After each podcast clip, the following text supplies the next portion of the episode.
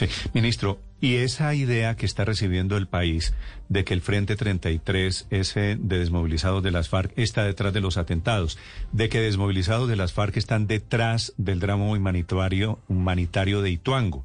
Usted estuvo además visitando y inspeccionando esa situación con 4.000 personas huyéndole a la misma vieja guerra de los grupos de narcotráfico.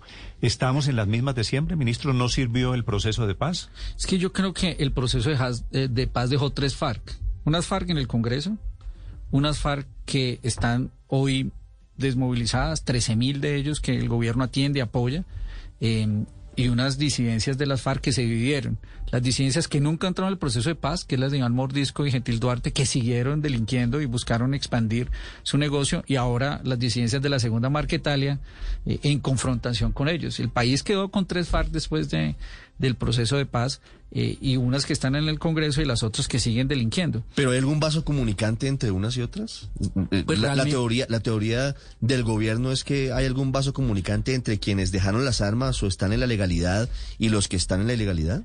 Pues la verdad es que nosotros, en el caso del Ministerio de Defensa, estamos enfocados en los que están en la ilegalidad y desarrollaron una actuación de narcotráfico y, en este caso, de atentados terroristas como el que se evidenció allá en la Brigada 30 y contra el presidente de la República.